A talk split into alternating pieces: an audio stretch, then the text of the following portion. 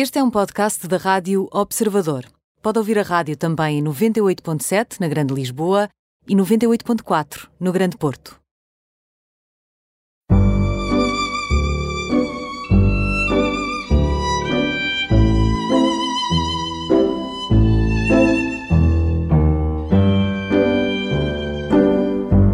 Bem-vindo ao programa Imperdíveis, hoje com Miguel Queimado, 37 anos, economista, uh, estudou, licenciou-se, fez mestrado entre a Sciences Po em França, o King's College em Inglaterra e Georgetown nos Estados Unidos.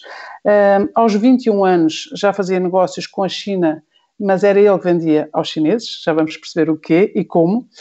Em 2008 tinha 25 anos e correu Portugal de norte a sul, 800 quilómetros, sem se preparar para isso. Também vamos falar sobre isso e sobre, eh, sobre o que é que aconteceu por causa desta, desta corrida, mas correu Portugal de norte a sul para chamar a atenção uh, para uma causa, uh, que era a causa de uh, levantar o moral dos portugueses, porque estávamos em, em plena crise. criou a Acredita Portugal, era essa a causa, e, e a Acredita Portugal tem ajudado muitas pessoas a realizar os seus sonhos. o Miguel Camado acredita nos sonhos das pessoas quando ainda ninguém acredita. Portanto, é mesmo quando eles estão a germinar. Aos 27 anos já era CEO da Groupon, no Brasil, e um, há seis anos, quando ainda estava no Brasil, há seis anos uh, co-fundou a Dream Shaper, é chairman da Dream Shaper, mas há um ano e meio que está em Portugal, voltou, ainda bem, bem-vindo. Uh, Miguel, uh, às vezes chamam Miguel, outras vezes José Miguel, eu se calhar vou andar entre um e outro, pode ser? Sem problema nenhum e, e obrigado pelo convite, Laurinda. Obrigada eu. Miguel, como é que começou isto tudo? Primeiro, esta demanda de ir estudar para fora e passar tantos anos fora, porque quando voltou para Portugal, a primeira vez que voltou para Portugal, tinha passado muitos anos fora, não foi? Exato. Tive tive a oportunidade e a sorte de poder, de poder ir para a universidade um, fora, fora de Portugal, ou neste caso para as universidades que onde eu queria estudar, e passado alguns anos um, voltei para Portugal uh, uh, para ser consultor em Lisboa e que também foi ótimo poder voltar a Portugal. Mas quando voltou a Portugal, voltou ali por volta de, de 2008 e era um, era um país triste, abatido e, e, deprimido. Era um país em crise, ou seja, o mundo estava em crise e nós não éramos exceção. E isso foi uma mola para si? Eu acho que foi, e, e, e talvez tive o benefício de, de, de, ter a sorte de poder viajar muito e dar-me alguma base de comparação, alguma, uh, alguma perspectiva para poder uh, olhar para a situação em Portugal estava e, e sentir que realmente não, é, não era saudável as pessoas, por norma, não, não acreditarem nelas próprias, não, não acreditarem na possibilidade de, de perseguir os seus sonhos, de empreender. E, e, e acho que isso custou-me ver isso e senti isso na pele. Ou seja, era português, mas conseguia ver de fora, não é? E ver-se enquanto português num país em que as pessoas não acreditam, não acreditam em si próprias e não conseguem que outros acreditam, fazer acreditar, foi isso que o fez correr Portugal norte a sul foi assim uma espécie de loucura ou é uma loucura consciente? De, uh, eu sei porque é que corro, eu sei o que é que estou a fazer e sei o que é que vai nascer daqui. Para ser muito honesto, uh, acho que não, eu acho que não, eu não tinha uma visão muito clara na altura do que é que podia sair daí e estou contente que, que correu bem e realmente coisas de que eu me orgulho uh, puder, podem ter começado aí, mas foi uma coisa não muito pensada, mas pelo menos uh, sentia que estava a fazer alguma coisa para endereçar um problema que eu considerava importante e, e que também me entristecia de alguma forma. E, e, a ideia de que as pessoas pudessem viver sem sequer uh, se darem ao direito de sonhar e perseguir e criar um, ah, era uma ideia algo uh, claustrofóbica e, e talvez fazia-me pensar em Portugal como um país um bocadinho menos livre do que alguns outros países nos quais tinha estado e que as pessoas sentiam a, a, possibilidade e a liberdade de poder perseguir os seus sonhos e achei que isso realmente era uma coisa importante. E tinha 25 anos e estava em boa forma física e, na verdade, saiu nas notícias, portanto, as pessoas começaram, acompanharam-no e eu conheci-o nessa altura também, também o entrevistei e era, era fascinante ver como é que uma pessoa, com a gratuidade com que, que corria, e com que ia colecionando de norte a sul os sonhos dos portugueses, esses sonhos uh, de qualquer coisa que eu gostava de fazer, mas que não acredito, não acho que não sou capaz. E foi isso que o fez criar a Acredita Portugal. Foi isso que o fez uh, fundar uma associação que se tornou também uma espécie de movimento que fez com que uh, os portugueses soubessem que havia quem acreditasse neles, a quem pudesse acreditar neles quando as ideias começavam a germinar. Exato. A Associação Acredita Portugal. Penso que num primeiro momento nós pensámos a associação para ser uma associação quase de, de mindset change, uma associação mais para passar uma mensagem, uh, primeiramente. E rapidamente percebemos que seria, seria um, um esforço inócuo ou estéril de pedir às pessoas para acreditarem nelas mesmas e, e, e, de tentarem arriscar perseguir os seus sonhos e os seus sonhos empreendedores sem fornecer algum tipo de ajuda e, portanto, depois uh, para ser e ferramentas e, portanto, depois construímos uma ferramenta que se chama Dream Shaper e, e um conjunto de conteúdos didáticos para ajudar pessoas que não tinham uh, ainda experiência uh, com empreendedorismo e, portanto, estavam a começar a, a ponderar perseguir os seus sonhos. Miguel, mas eu lembro-me e eu uh, conheci bem e conheço bem o trabalho da Acredita um, ehm, e o que vocês faziam, primeiro lançaram um concurso de ideias, não é? E começaram e escalaram esse concurso e de repente vocês tinham milhares de ideias, depois tinham uns finalistas para as ideias e depois havia de facto uns prémios e havia 10 finalistas, penso eu, e uh, estes 10 finalistas eram ajudados depois a concretizar essas ideias. Portanto, não eram só dizer, eu não sei se vocês podem considerar business angels, não sei, mas eram de facto, era um conjunto de voluntários, consultores, cabeças muito business, uh, miúdos, mas muito preparados e muito nestas áreas da economia, da gestão, que estavam ali disponíveis, inteiramente disponíveis para que outros pudessem realizar os seus sonhos e as suas ideias de negócio. Uh, como é que foi esse tempo, essa escalada? Como é que, como é que lidaram com isso? Eu, só para perceber bem como é que lidámos um bocadinho com a situação de, de ter que trabalhar com, com voluntários, com, com, um universo tão grande de beneficiários. Uh, eu acho que, uh, por um lado, uh, quando, quando nós começamos a, a, desenhar uma organização com base no voluntariado, ela, ela é muito específica, tem uma forma de funcionar muito específica, mas também faz com que muita gente aceite ajudar. E, portanto, nós, eu, eu, eu acho que fiquei surpreendido com a quantidade de pessoas que aceitaram eh, ajudar-nos, desde voluntários até, uh, digamos, personalidades ou pessoas que já estavam em cargos de, de, responsabilidade. A quantidade e a qualidade. A quantidade e a qualidade. E, portanto, também foi, também foi, uh, também foi uma esperança e também foi energizante ver que tanta gente estava, estava com vontade de ajudar para fazer alguma coisa. E, e na verdade, e, vocês mudaram a paisagem, mudaram a paisagem e fizeram acontecer eh, quantas, lembro-me só quantas, eh, quantos, a escala, eram milhares, milhares de, de, nós, de ideias nós temos mais ou menos Nós temos mais ou menos 10 mil ideias ou, ou equipas uh, em cada edição anual do nosso concurso e que são pessoas a quem nós disponibilizamos as nossas ferramentas online pedagógicas. E, portanto, como já passaram uh, 12 anos, uh, neste momento já devem ter passado cerca de 150 mil pessoas pelo processo. É impressionante, é impressionante. Vou andar aqui uns anos para trás, portanto estávamos a falar aqui de 2008, quando tinha 25 anos. Agora vou voltar aos 21 anos, quando começou a fazer negócios com a China. Por definição, quando se faz negócios com a China, são os chineses que vendem e não os chineses que compram muito menos a um miúdo com 21 anos e que é português, tão periférico, digamos assim. O que, como é que foi este negócio da China ou com a China?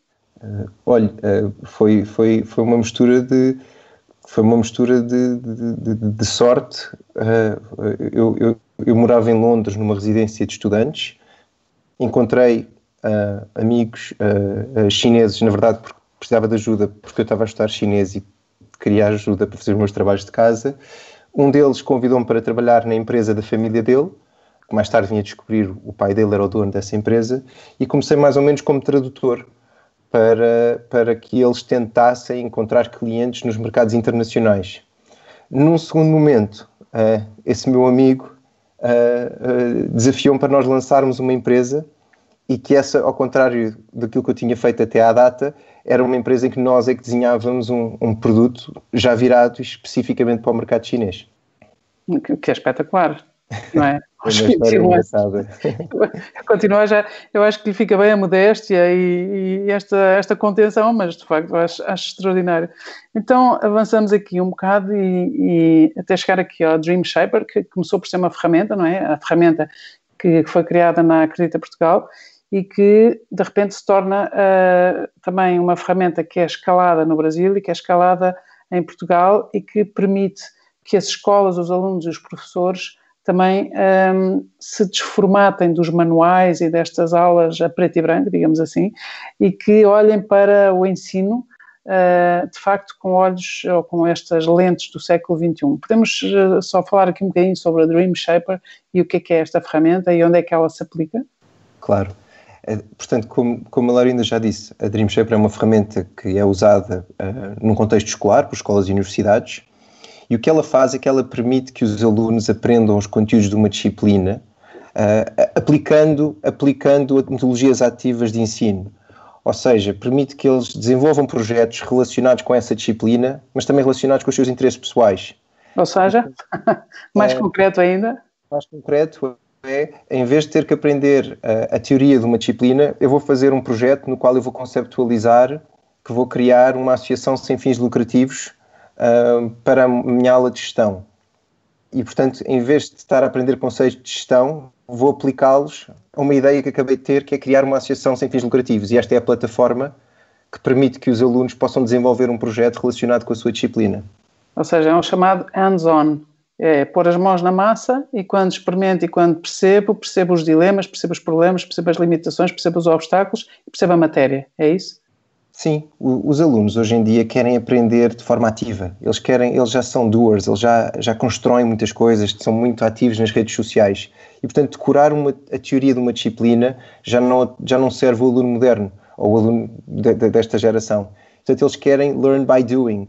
E o ensino prático é mais eficaz, é mais divertido, portanto, é mais fácil para o professor e é mais fácil para o aluno. E nós somos só uma ferramenta para ajudar as escolas a migrarem para este ensino mais prático. E isso implica também uma gamificação do, do ensino ou não tem nada a ver? Também. Uh, nós uh, usamos um conjunto de ferramentas para tentar apoiar o professor.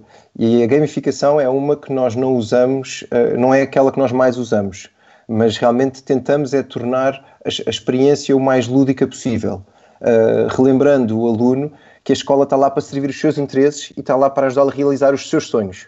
E a Dreamshaper é uma boa ferramenta para mostrar isso, na medida em que ela diz assim: de que forma é que esta disciplina te pode ajudar a ti a desenvolver um projeto que tu gostes?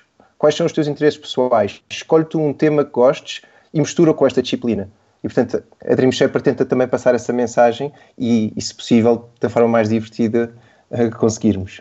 Podemos ter exemplos também, uh, não sei se isto aplica-se a cadeiras como História, Geografia, Matemática, Desenho, Artes, uh, a qualquer, a qualquer uh, matéria?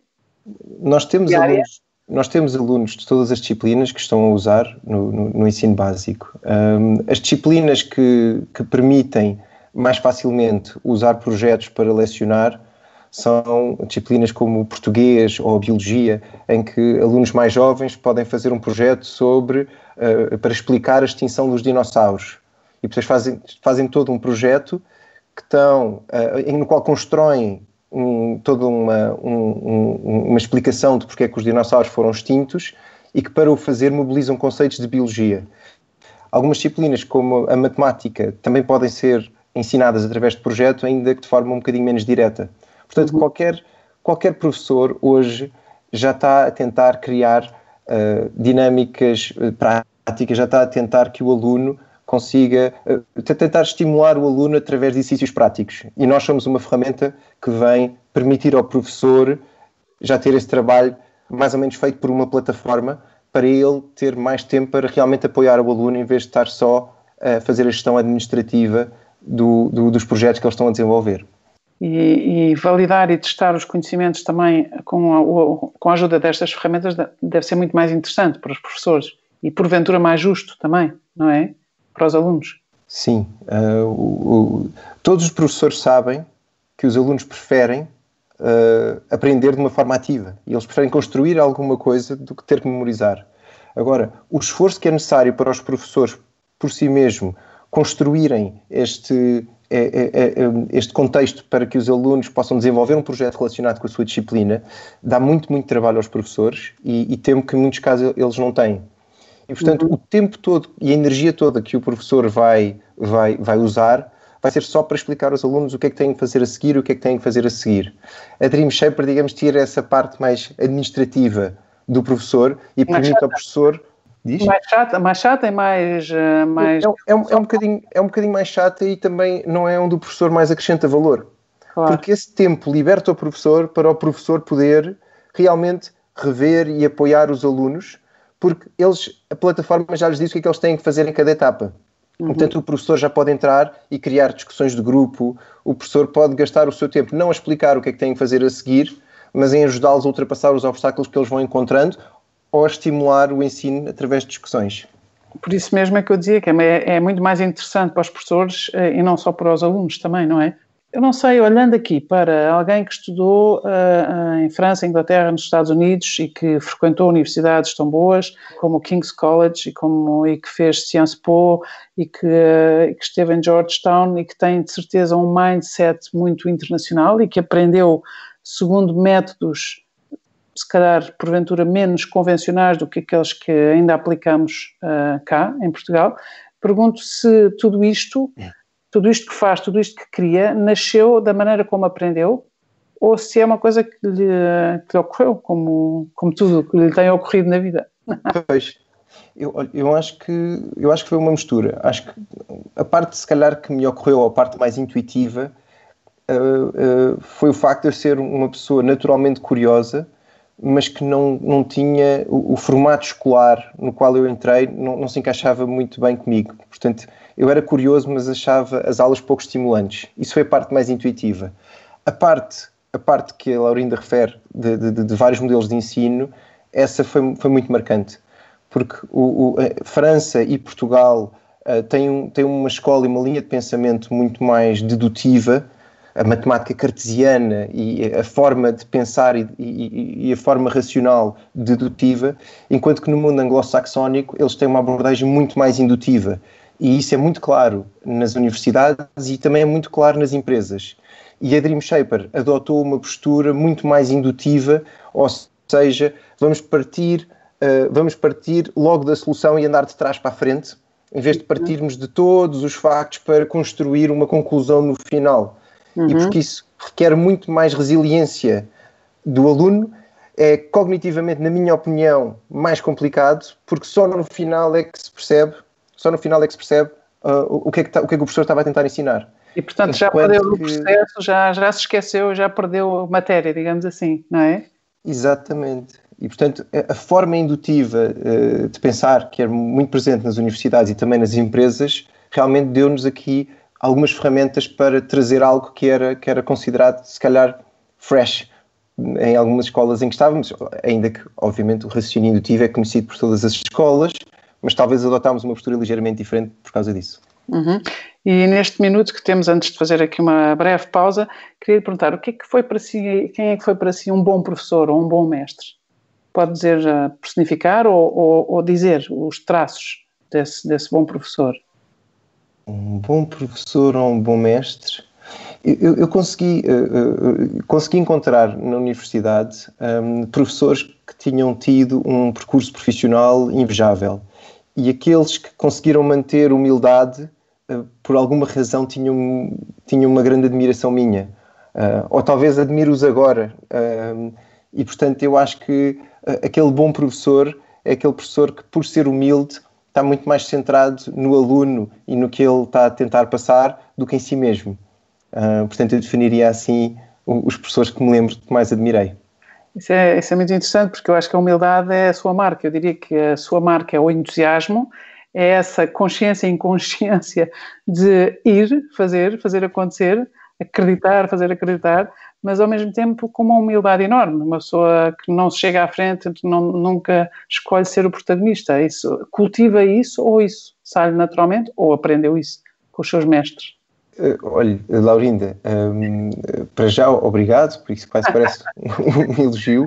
E, Não, é um elogio, é um elogio. E, e, também vai depender a quem perguntar. A minha humildade também depende a quem perguntar. Mas realmente uh, tento admirar as pessoas que são humildes e, e tento ser uh, e estou ainda, ainda a melhorar nesse aspecto. Muito bem, boa resposta, boa resposta, depende a quem perguntamos. Então fazemos uma pausa e voltamos já a seguir. Até já. Bem-vindos à segunda parte do programa Imperdíveis. Hoje a conversa com Miguel Queimado, 37 anos, economista. Estudou, licenciou-se, fez mestrado entre França, Inglaterra e Estados Unidos. Aos 21 anos já fazia negócios com a China, mas era ele que vendia aos chineses, o que não deixa de ser extraordinário. Aos 25 anos, correu 800 quilómetros, Portugal de norte a sul, para recolher os sonhos, os sonhos empreendedores dos portugueses, num ano de crise em que os portugueses não acreditavam em si, e, e fundou Acredita Portugal, que já ajudou em 12 anos, já ajudou a concretizar esses sonhos empreendedores de 150 mil portugueses, o que é extraordinário. Estávamos a falar da ferramenta Dream Shaper. O Dream Shaper é um projeto que lançou, que cofundou há seis anos e do qual é chairman.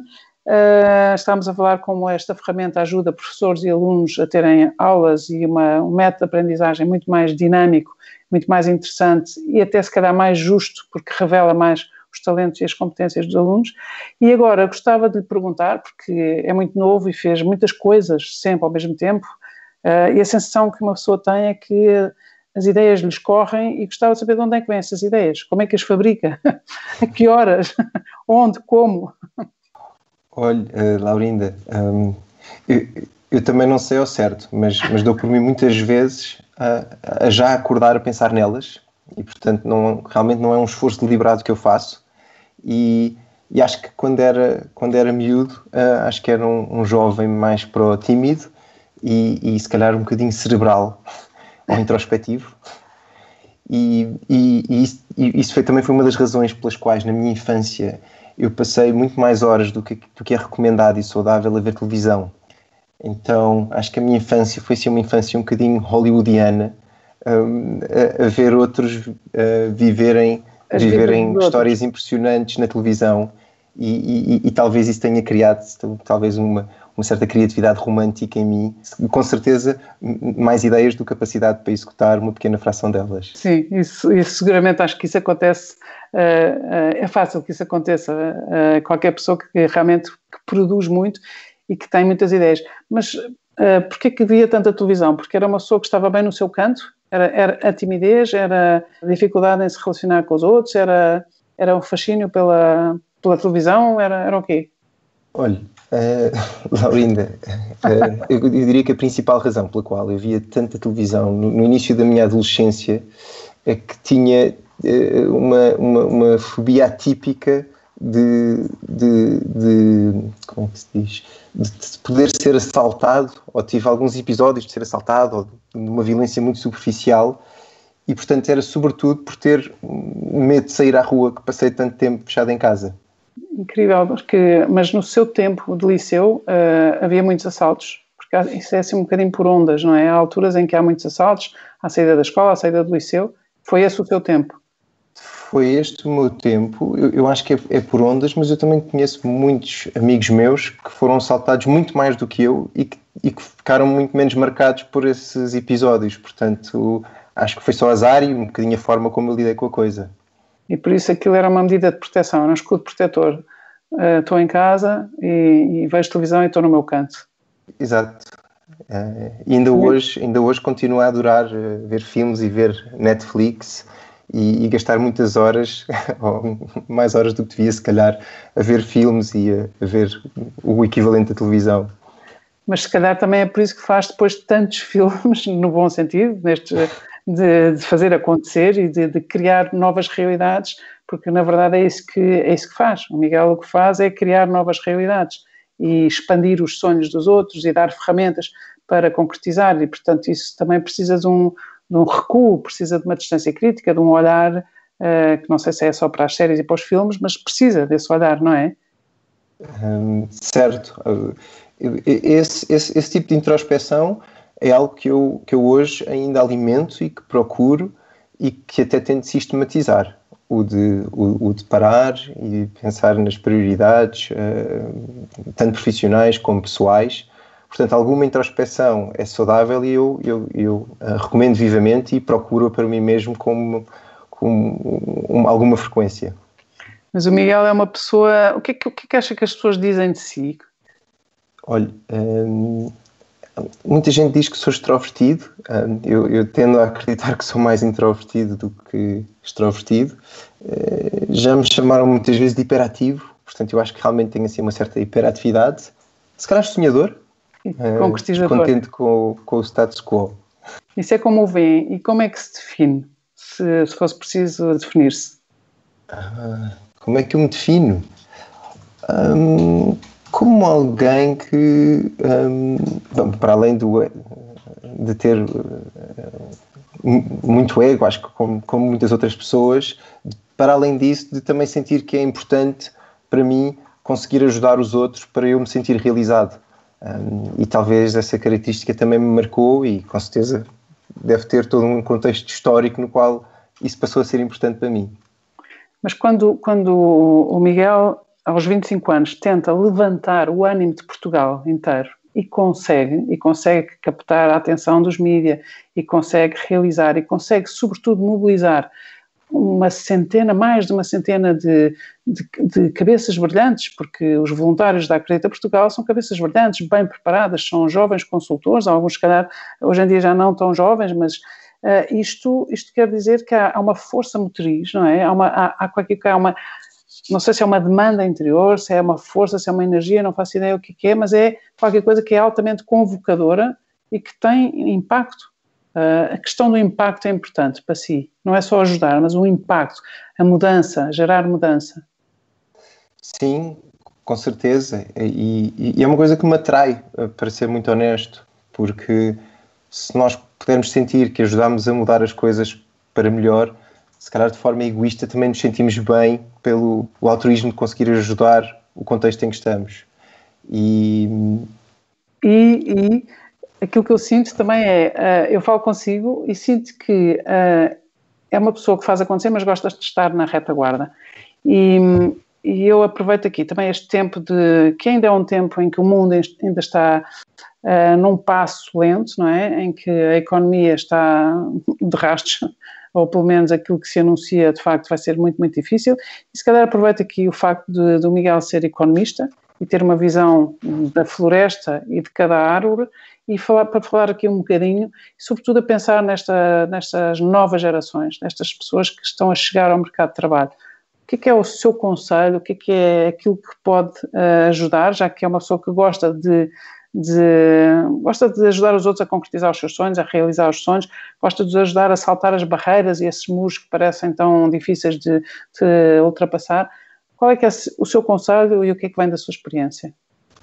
Olha, Laurina, se eu tivesse um conselho, eu acho que seria algo nesta linha.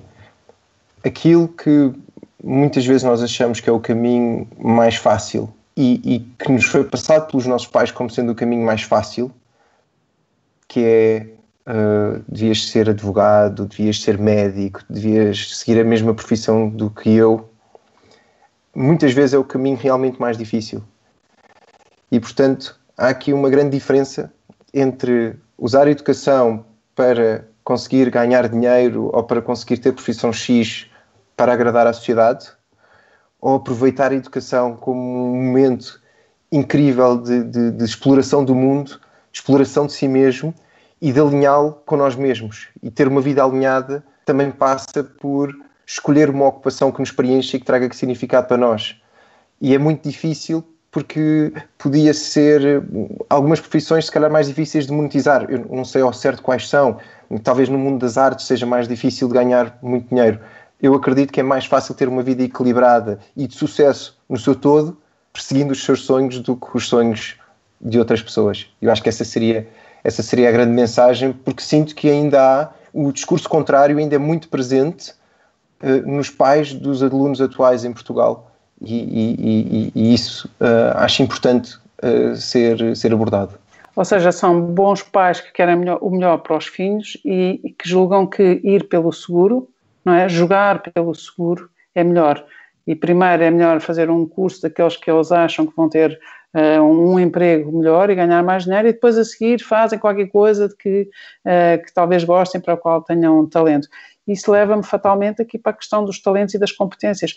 E também me faz perguntar como é que foi consigo, como é que, como é que foi consigo? Tem um percurso tão pouco linear, tão inesperado, tão disruptivo, que como é que foi essa conversa com os seus pais ou como é que foi essa conversa com os seus botões também, à medida que foi crescendo e que foi fazendo acontecer?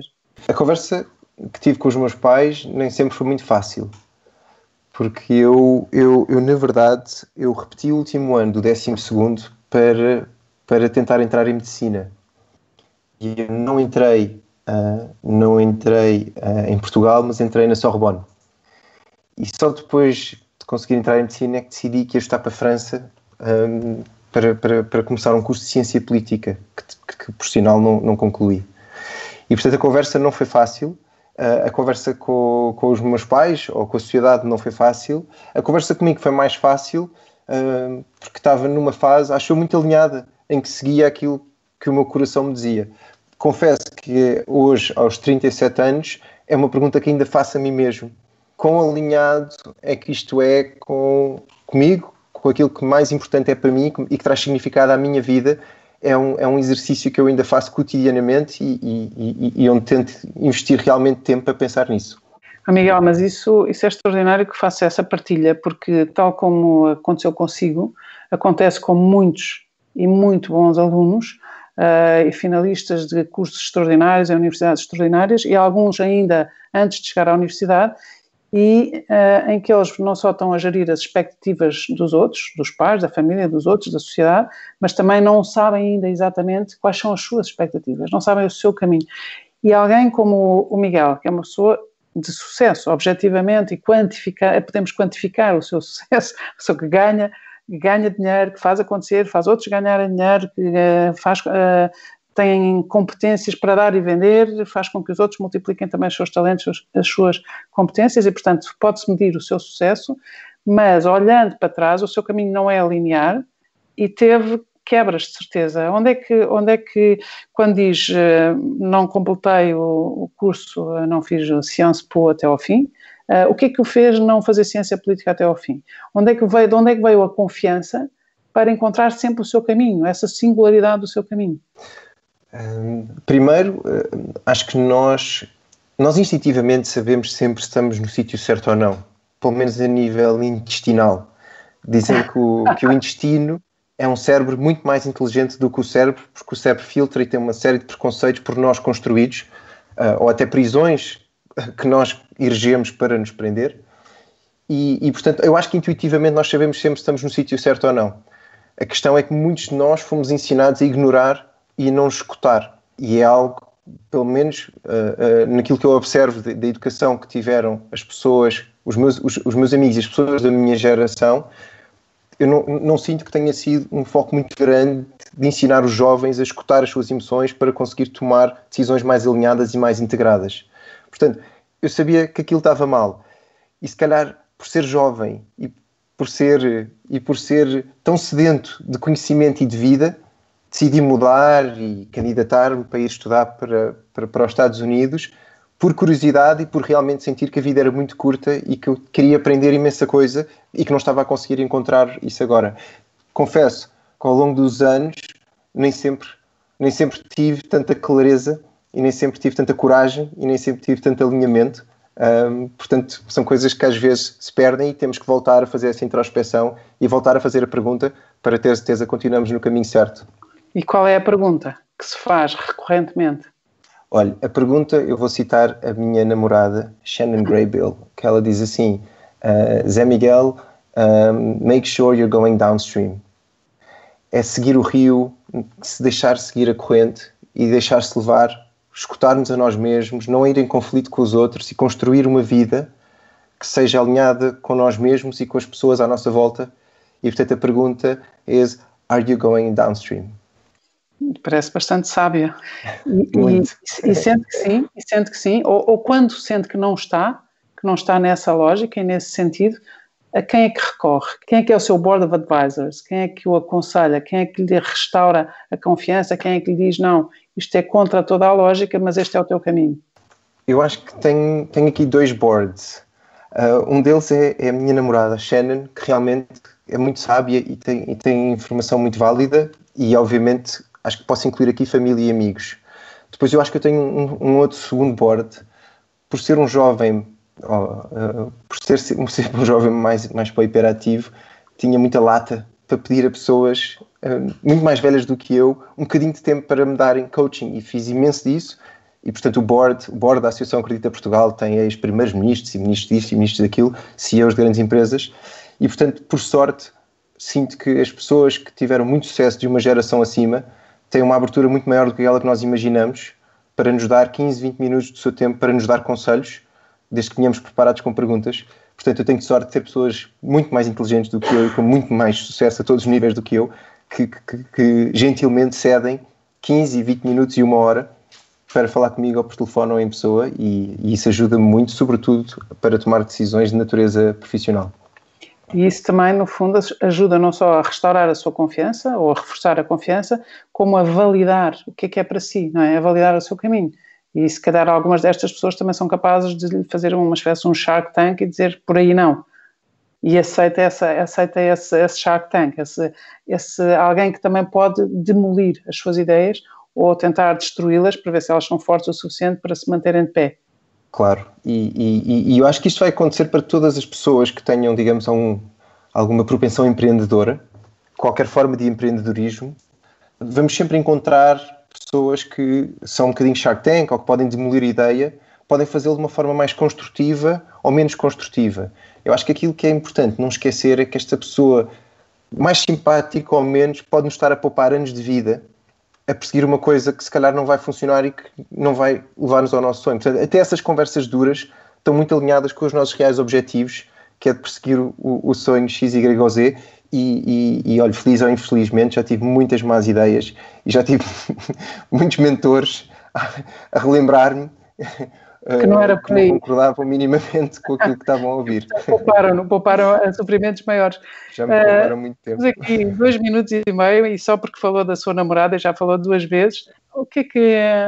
Ela é americana, tanto quanto é, julgo saber. É americana. Uh, o que é que o fez apaixonar-se pela sua namorada? Olha, um, eu apaixonei-me por ela porque é daquelas pessoas que têm um, um very kind heart, tem, tem, é muito, muito boa pessoa e, e, não, precisa de, não precisa de ser simpática, ela naturalmente por automatismo.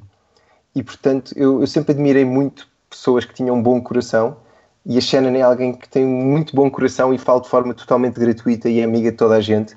E isso eu acho realmente uma, uma, uma característica muito bonita e muito admirável que eu próprio uh, tento aprender com isso. E portanto, eu digo que ela é a minha teacher of grace. Ah para me é ensinar Grace.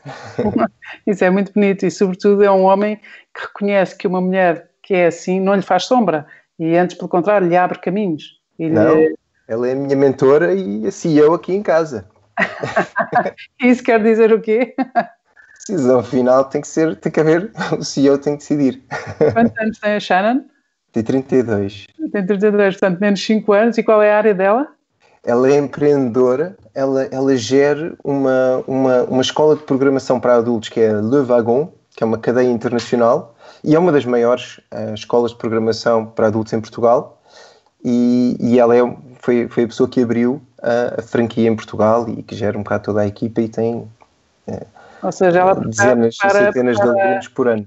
Prepara esta, esta geração do código, não é? Uma pessoa ter que aprender a, a programar e a não é? O código é como se chama, não é? é... Exato, sim, sim.